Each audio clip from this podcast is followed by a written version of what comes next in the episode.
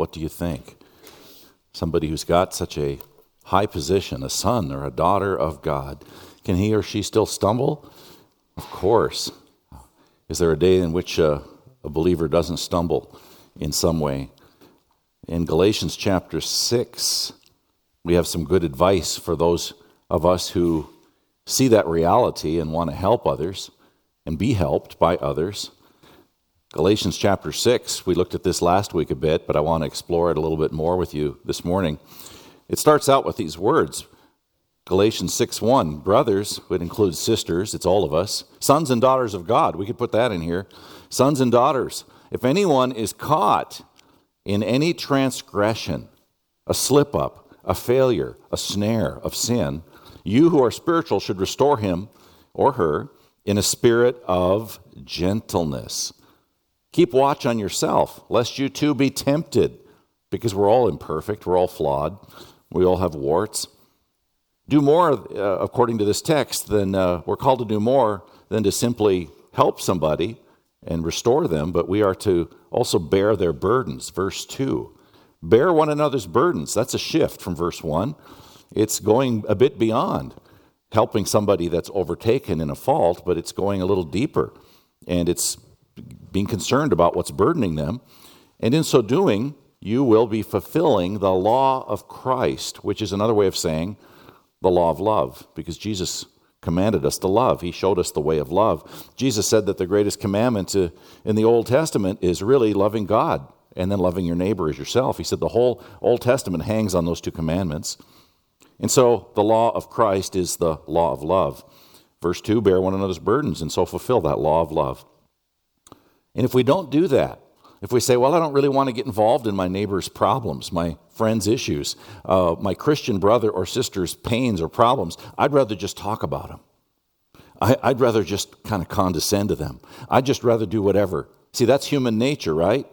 And the Apostle Paul knew that. So, under inspiration of the Holy Spirit, at verse 3, he says, If anyone thinks he is something when he is nothing, he deceives himself. We're not too good to help somebody. We're not, we're not too, too good to help somebody with a hang up because maybe we don't have that hang up. We got other hang ups that they don't have. So we need to have this humility about us, according to this text. If we think we are something when we're nothing, we deceive ourselves. And we're to be busy about our own work, our own mission. Verse 4 But let each one test his own work, be consumed with the work that he's called to do in life, his vocation, as well as his service of, of God and his church. And then his reason to boast will be in himself alone and not in his neighbor. For each one will have to bear his own load. And then verse 6 is the one that we're debuting today. Verse 6 Let the one who is taught the word, the word of God, share all good things with the one who teaches. We're going to look at these verses as a unit today. And so I wanted to preface the message with that. Well, this past Wednesday, the founder of Playboy magazine left the land of the living. For six decades, Hugh Hefner taught millions of people to objectify women and feed their fantasies. He saw women as having roles to fill instead of souls. You know, people are souls. Jesus came to redeem souls.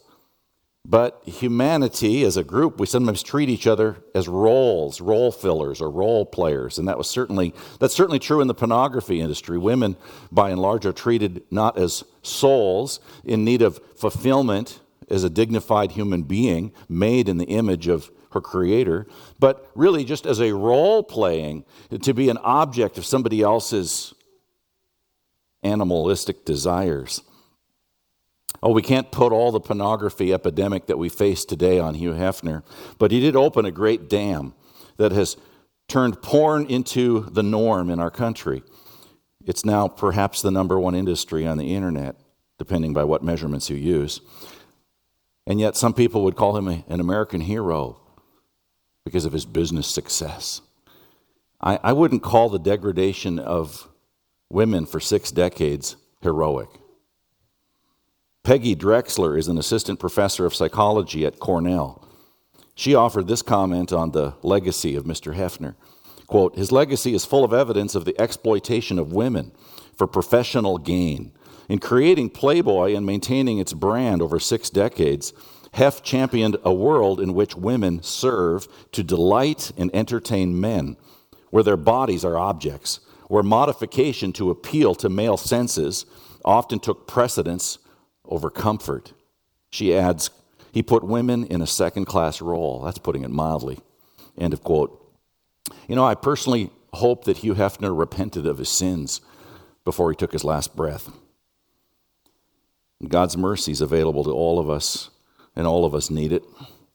We're all sinners. You and I need as much mercy as anyone else. And so I don't want you to be reflecting on a, a man who's dead. It's not the sin of unbelievers or people who may be unbelievers, even, that we need to be most concerned about. It's with ourselves, isn't it?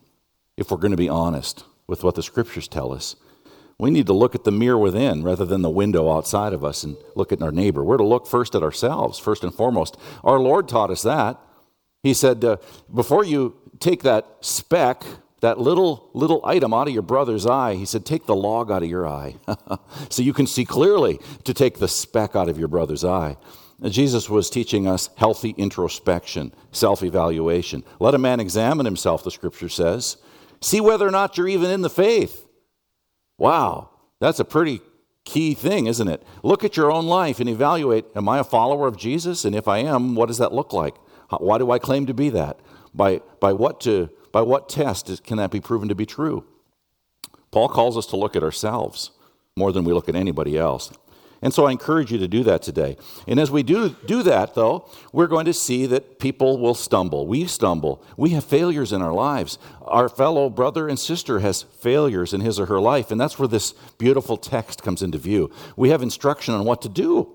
We don't have to sit and say, oh, well, I'm just going to be defeated by sin all my life. There's no way I can get out of this bad habit. I'm always going to cower under this issue. Uh, no, we don't have to give up, but we do need the body. Look at Galatians 6 1 again. It's in the plural, brothers, so it includes the whole family of God. If anyone is caught in any transgression, if anyone is caught, and it's not the idea of a heavy handed, real strong, uh, bent towards a sinful action, it's the idea of being caught and snared. Somebody's caught Somebody's been snared and they're caught in a habit. And Paul says the, the, the, redeeming thing to do for you as a fellow believer is, is not to condescend to him or to her, but to reach out. Notice, if anyone is caught, you who are spiritual, should restore him. Restore him in a spirit of gentleness. You know, that's our calling to, to live out a, a caregiving life. You know, your new life in Christ I would believe today most of us in this room would say, I'm a believer, I'm a follower of Jesus. Jesus has given me new life. If you attest to that in your life, then I want to gently remind you today that your new life is meant to lead you to a new way of life, right? It's not just know a bunch of facts about God. I'm a Christian and I know the Bible. No, you can be a good Christian without knowing a lot of the Bible, frankly. Most of us know more of the Bible than we've ever obeyed, huh?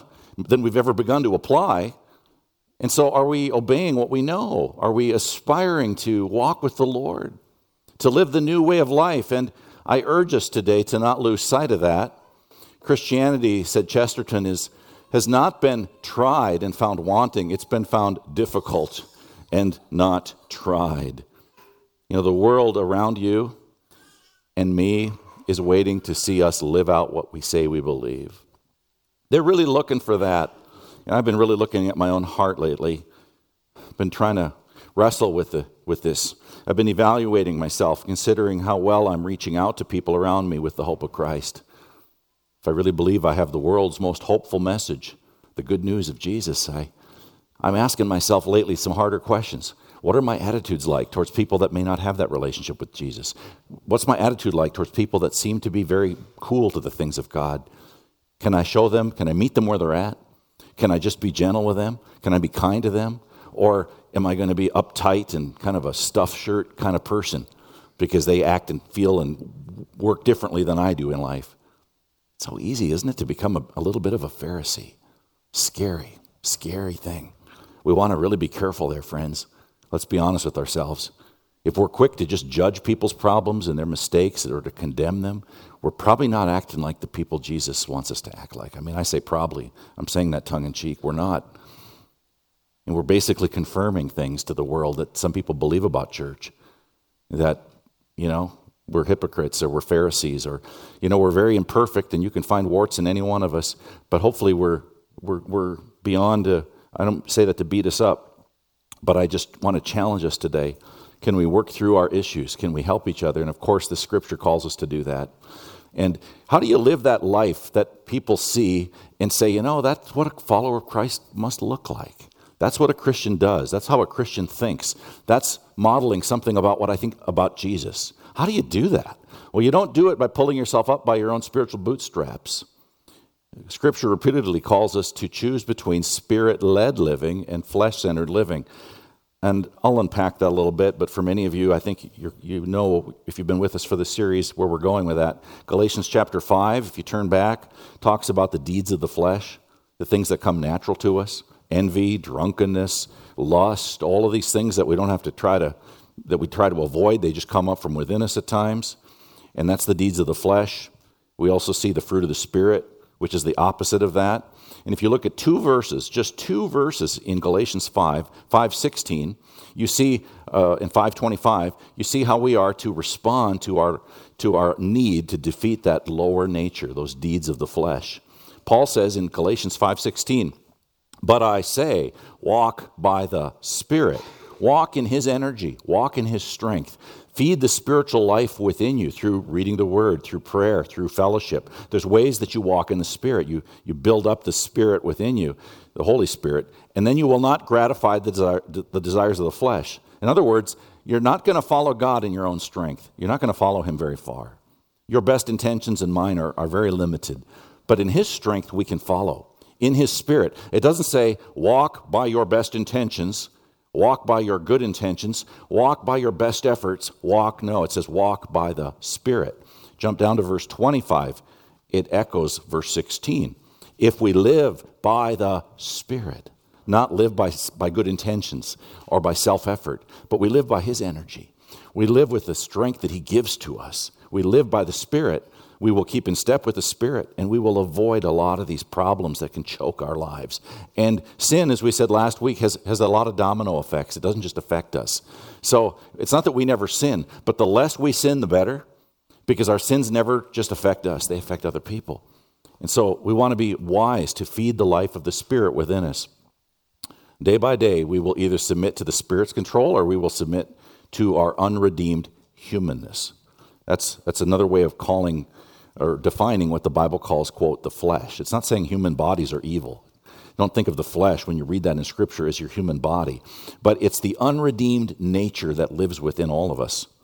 And every Christian still has the unredeemed part of him or her.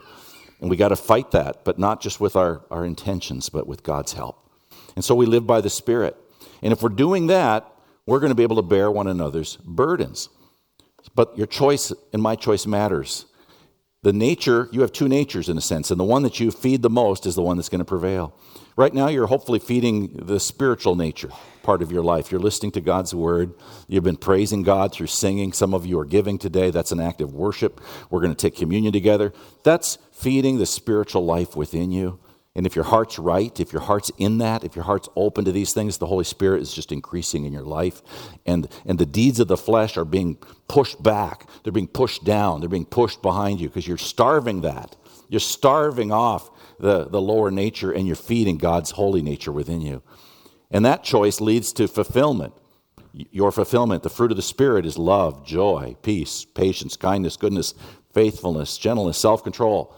I would say that's pretty fulfilling to experience those things in increasing measures. But the second choice, to just live by our lower nature, to ignore this command to walk in the Spirit, is going to lead us to frustration with one another, with, with, with ourselves. If you turn back to verse 15 in, in uh, chapter 5, you see what the Apostle Paul says. If we don't live by the Spirit, he says, we're going to bite and devour one another. And he says, watch out if you're doing that that you are not consumed by one another. That's why you hear occasionally about great church fights. Churches, uh, there's actually a book by that title, Great Church Fights. I ordered it this week. I want to read it. Not because I'm planning on one here. I want to learn what to avoid. But Christians can get into conflict easily. And conflict's not necessarily a bad thing. disagreement's not a bad thing, but it's what do we do with it? How do we manage it? How do we manage disagreements and misunderstandings?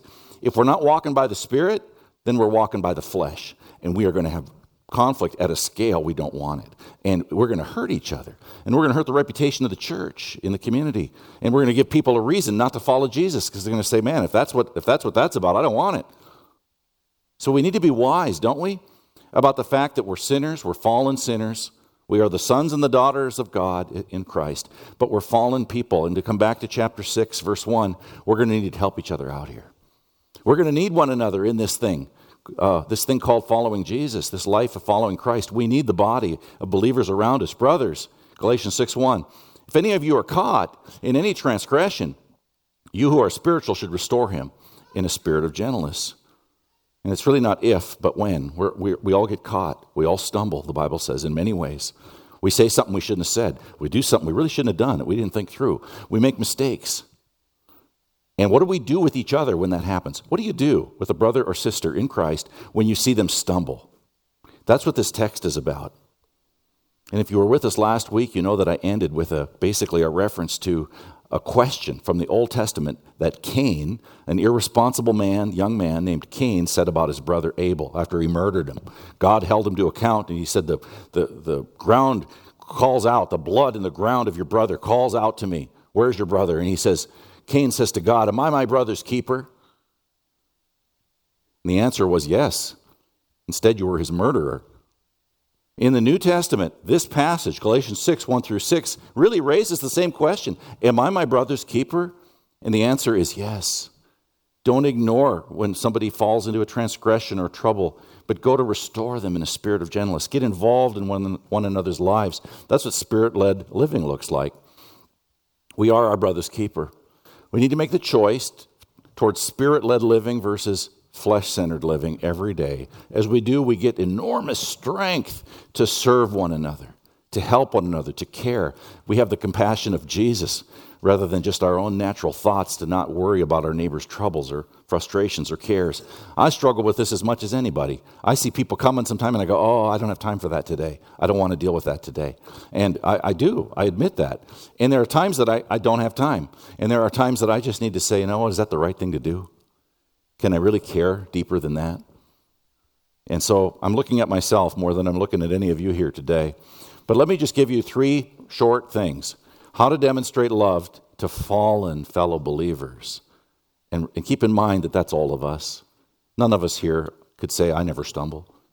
if you, if you, and I'm not suggesting anyone here thinks that, but if you do, I don't know, why did you come today? have you arrived? you don't have any more problems, no more mistakes, you don't have any room to grow. No, we all fall. We all need each to help uh, others pick us up and we need to help pick our brother up, our sister up. Responsibility number one from Galatians 6 is pick up. Pick up a fallen brother or sister. Pick them up. And that's, that's really the import of the verse.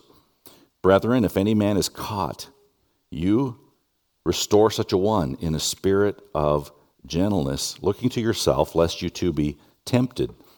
And the idea there of being caught, if you're looking with me at the verse, if anyone is caught, the idea there is the idea of falling. It's not the deliberate, planned aspect of sin that is stressed here, but rather the unwitting element. The weight, the weight of the words the Apostle Paul uses do not have in view doctrinal faults and errors, but much lesser faults by which a person is overtaken through the weakness of his flesh. Maybe a person is given to gossip or to slothfulness or to some other issue. And so Paul says, You see that? Don't just do what's natural, and that is condescend to it or gossip about it, but look at your life. Evaluate your life in that same arena. Pray about it. Lord, do I have the same blindness, the same problem? Because I see it them. How come I see it that, that problem in that person's eyes or life? Sometimes it's because it's in our own life. And so we need to think that through and, before we go and correct them. And then we should go and say, you know, I, I'd like to encourage you. I see this as a growth area in your life. It's, a, it's been a growth area in my life too, or I'm working on this other area. So you, you go gently and you go, you go self aware, self aware. If anyone is caught, restore him in a spirit of gentleness. Keep watch on yourself, lest you too be tempted. So we pick up, we engage one another. Fellow brothers and sisters who are caught in a trespass are not to be ignored. That's the easy thing to do, isn't it? I'll just ignore it, I'll just overlook it. But nor are they to be excused or destroyed. The goal here is talk to them if they've been overtaken in something and do it privately, do it in a spirit of gentleness. Jesus said in Matthew 18 15 through 17 how we are to go about this if you're looking for a template from the scriptures. It's Matthew 18 15, 15 to 18, really.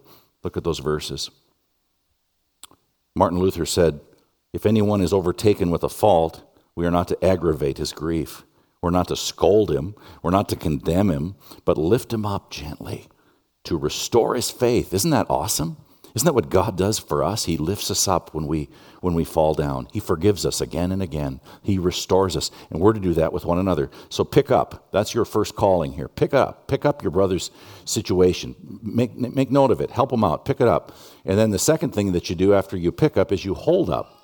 Look at the next two verses which we're really reviewing because we looked at them last week, bear one another's burdens. Don't just confront an issue and address an issue, but then enter into that person's life a bit. What burdens do they have that you can help with? When you look at verse 2, look at it with fresh eyes. Bear one another's burdens and thus fulfill the law of Christ. I offer to you today, I submit to you two assumptions from just that first verse. Bear one another's burdens and so fulfill the law of Christ. Number one, first assumption. This isn't on your outline. Everyone has burdens. First assumption. Not, there's not a one of us here doesn't have a burden. If you say, I don't have any burdens, well, you're, then you're having a good day, but you also might be in denial. we all have burdens. Everyone has burdens. That's the first premise I make here. Secondly, second premise no one is to carry his or her burden alone. You don't have to walk alone.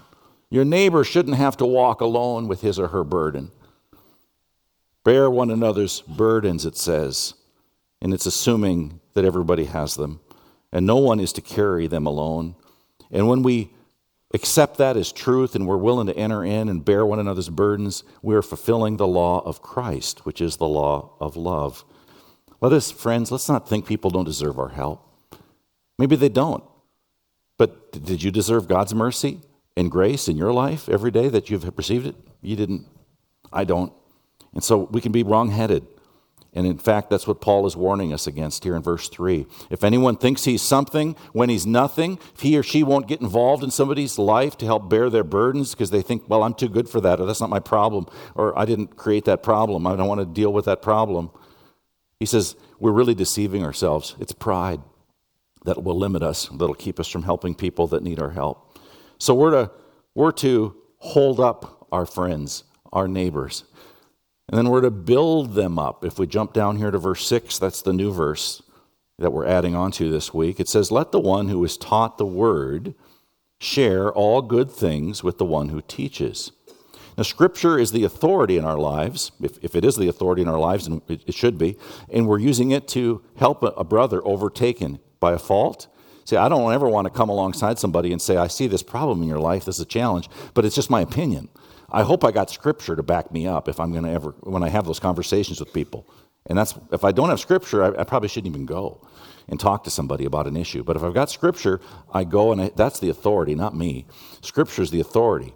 And so then, once they receive it, if somebody's overtaken in a fault and they receive that scripture, and I'm entering into his or her burdens and I'm lifting that person up, I'm sharing their life a little bit with them, now I'm ready to build them up to keep building them up. That's you see the progression here in the verses? And let the one who is taught the word share all good things with him who teaches. Now, many commentators interpret verse 6 to be a statement about financial remuneration for those who teach God's word. Now, that could be implied here, but I'm not going to go with the with the, the group of commentators that would suggest that's the best interpretation. Maybe it's a side interpretation. I want to interpret verse 6 in the context of Galatians 6 as a whole.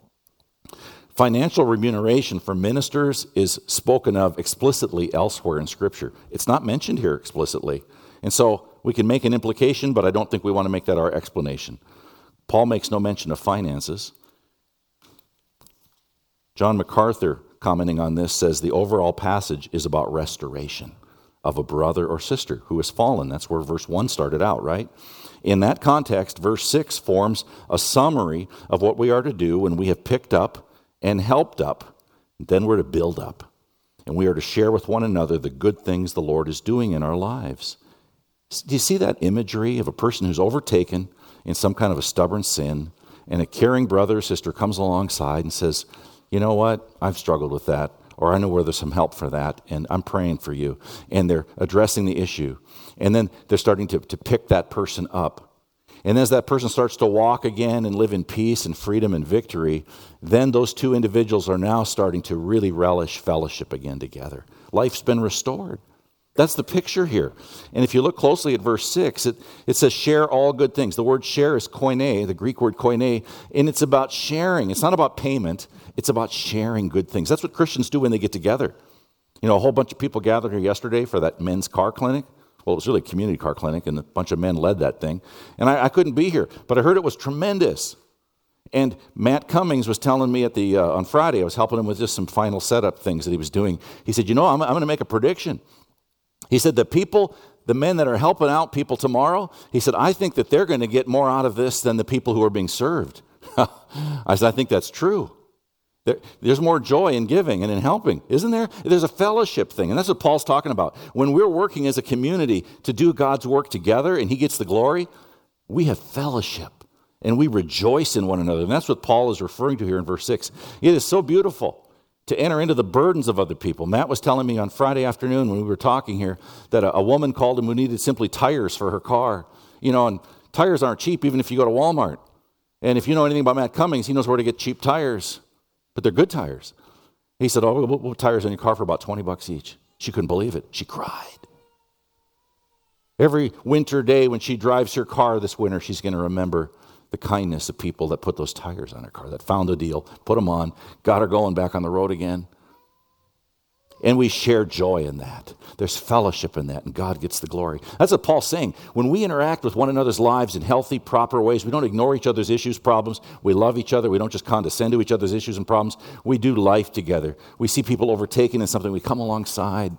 We say, Let me help you with that. And we, we pick them up, we enter, enter their life, and we, we carry them along a little bit, and we have fellowship together. And we move forward in faith together. Those are our responsibilities here. The basis of sharing good things, verse 6, with one another, is our mutual understanding of the person and work of Jesus Christ. I want to close this part and move us towards communion this morning with just a, a humble prayer.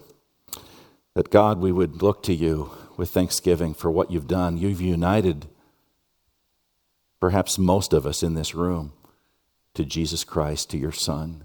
We have a relationship, an eternal relationship with Him. And our forgiveness is based on His kindness and mercy to us.